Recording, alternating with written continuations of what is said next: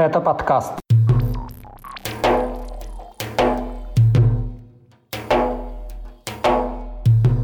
Драка со стрельбой в Северной Осетии, встреча Кадырова и Пригожина, подозрение службы безопасности Украины в адрес председателя парламента Чечни, голодовка чеченских беженцев в Хорватии и экстрадиция уроженца Чечни из Франции. Об этом и не только в 129-м выпуске подкаста «Кавказ. Реалии». О главных событиях недели на Северном Кавказе вам расскажу я, Катя Филиппович. Привет! Ставьте лайк, и мы начинаем.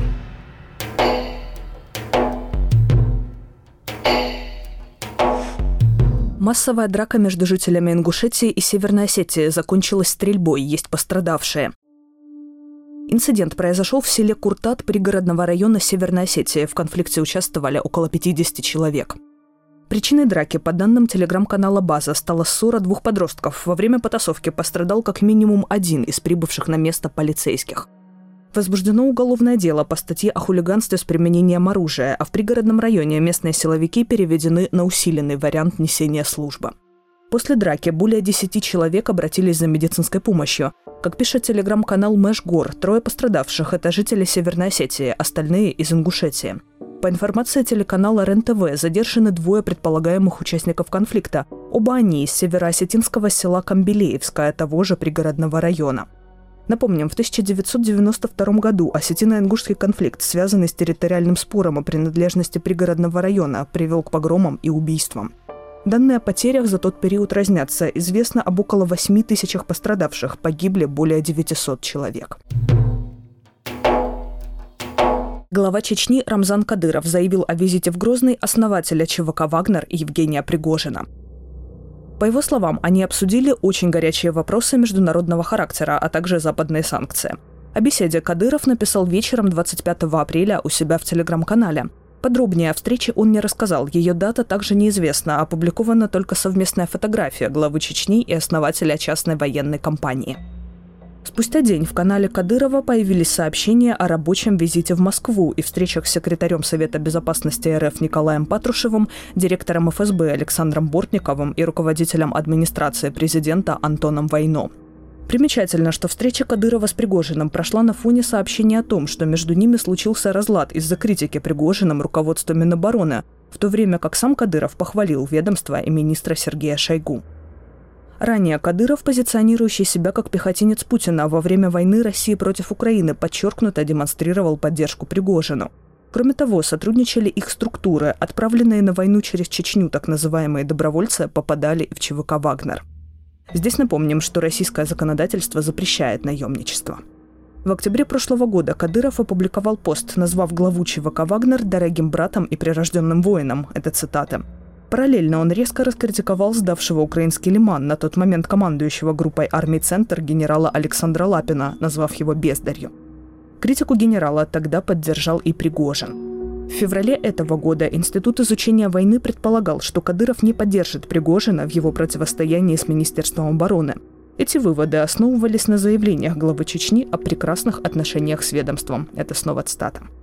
О том, почему Кадыров демонстрирует хорошие отношения с Пригожиным, редакция «Кавказ Реалии» рассказал политолог Иван Преображенский. Я полагаю, что в данном случае речь идет о том, что это Пригожин поддерживает хорошие отношения с Кадыровым, Оба они, по сути дела, сменили ориентацию на а, про-министерство оборонское, нет, и оба пошли на уступки генералитету и а, российской регулярной армии.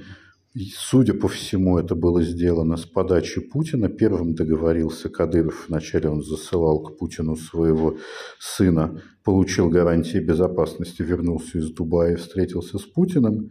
А теперь нет, судя по всему, происходит постепенное прощение Пригожина, который находился в состоянии очень большой угрозы со стороны Министерства обороны, очевидно. И Кадыров таким образом помогает своему, в общем, подельнику, назовем это так, с которым они вместе атаковали с лета 2022 года Министерство обороны. И в реальности я уверен, что они не портили отношения, как они в свое время улучшились во время войны радикально, так они остаются очень хорошими. Просто Кадыров старательно дистанцировался от Пригожина. Пригожин был как зачумленный. Теперь, нет, как прием Путина, который принял Кадырова, так Кадыров принимает Пригожина, тем самым демонстрируя, что гарантии безопасности от Путина условные, которые получил Кадыров, распространяются теперь на Пригожина. Глава парламента Чечни Магомед Даудов занимается формированием новых штурмовых подразделений российской армии, которые дислоцируются на Северном Кавказе посещал оккупированные Россией украинские территории и призывал к активному ведению боевых действий. Об этом заявила Служба безопасности Украины. Приближенному Кадырова заочно предъявлены подозрения по трем статьям Уголовного кодекса Украины. Это пособничество в ведению агрессивной войны, посягательство на изменение границ государства с гибелью людей и другими тяжкими последствиями, а также оправдание российской агрессии. Даудов в ответ заявил, что абсолютно согласен с формулировкой СБУ и повторил нарратив кремлевской пропаганды, оправдывающий захватническую войну.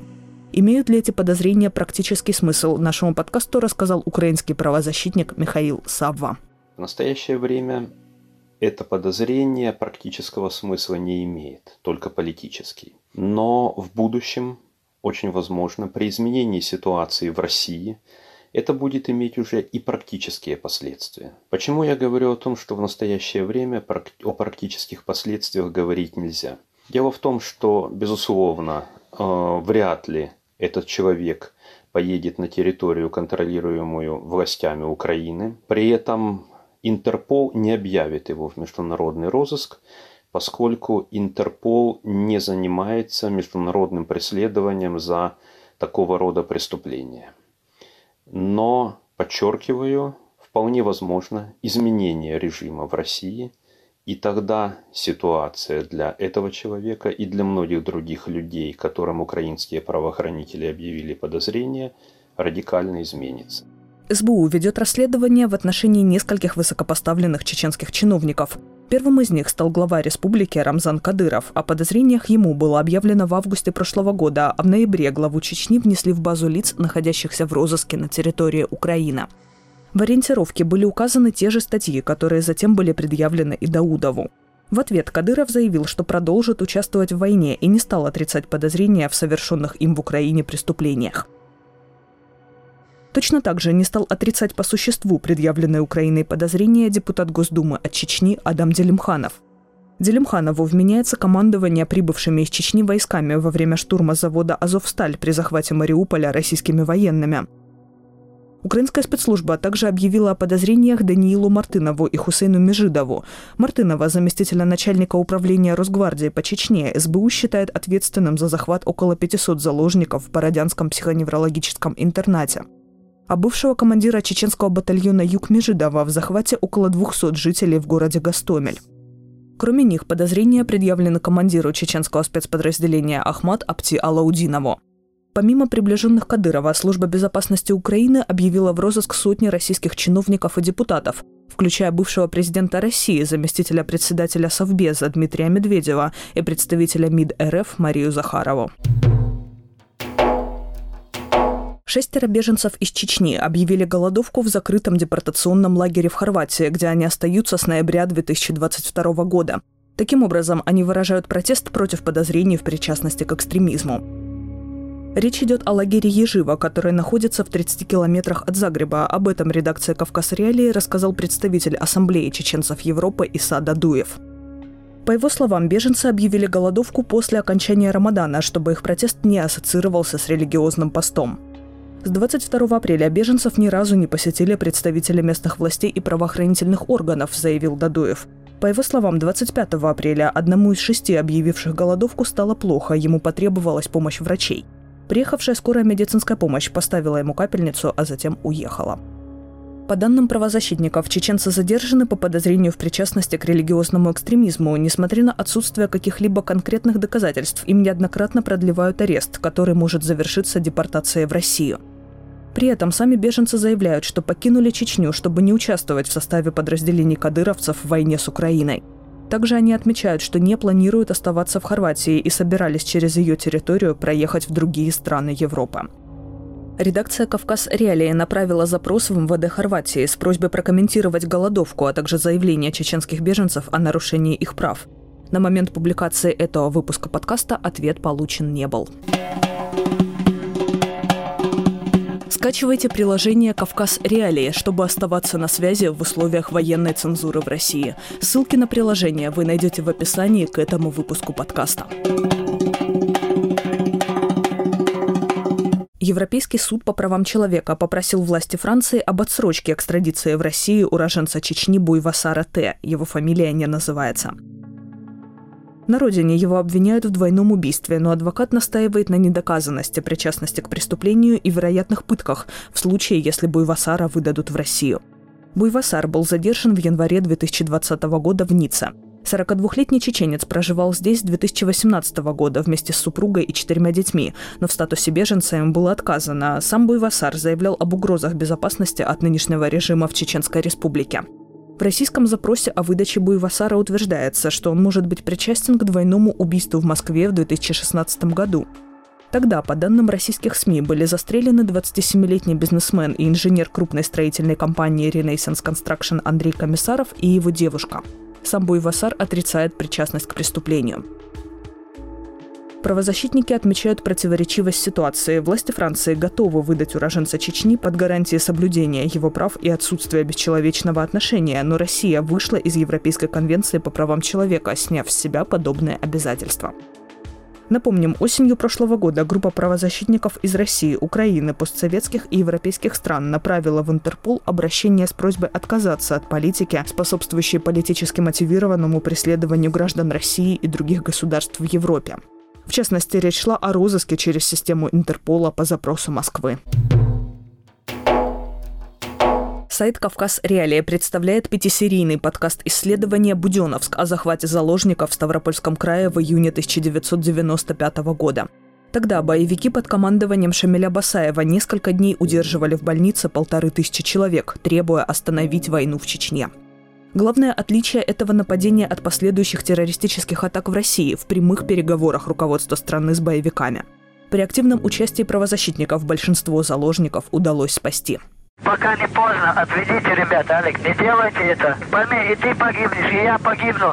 Что с этого толку будет? Событием дня сегодня стало террористическое нападение группы чеченских боевиков на город Буденновск. И уже люди лежат на, на асфальте. Вот первый день, 14 июня 95 года, был жаркий.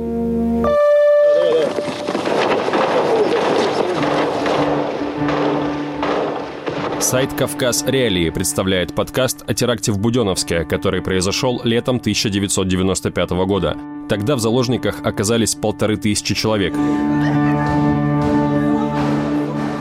В подкасте «Буденовск» вы услышите рассказы тех, кто находился в захваченной боевиками больнице, вел с ними переговоры и помогал спасти жизни людей. Я с тех пор не верю ни во власть, я только в высшую справедливость верю, потому что то, что происходило, это кошмар. А самое страшное в том, что, понимаете, мы были первые оказавшиеся заложниками. Потом уже был Кизляр, потом уже был Норд-Ост. Ну, мы решили, что мы будем вести переговоры, да, да. И, в общем-то, искали какие-то пути. И вот тогда э, пришли к выводу, что пригласить себя в качестве добровольных заложников. Разбираемся с тем, как мы помним, забываем или пытаемся забыть страшные события прошлого. Я расстреливал, это правда. Это больницу мы назвали фильтрационным пунктом. Это не заложник, мы просто фильтруем их. Вот. Слушайте на всех платформах с 24 апреля. Подпишитесь сейчас, чтобы не пропустить.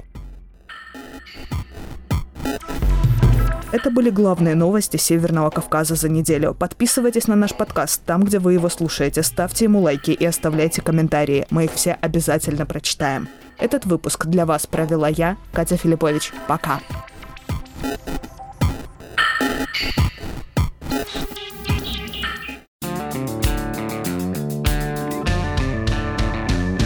Студия подкастов «Радио Свобода».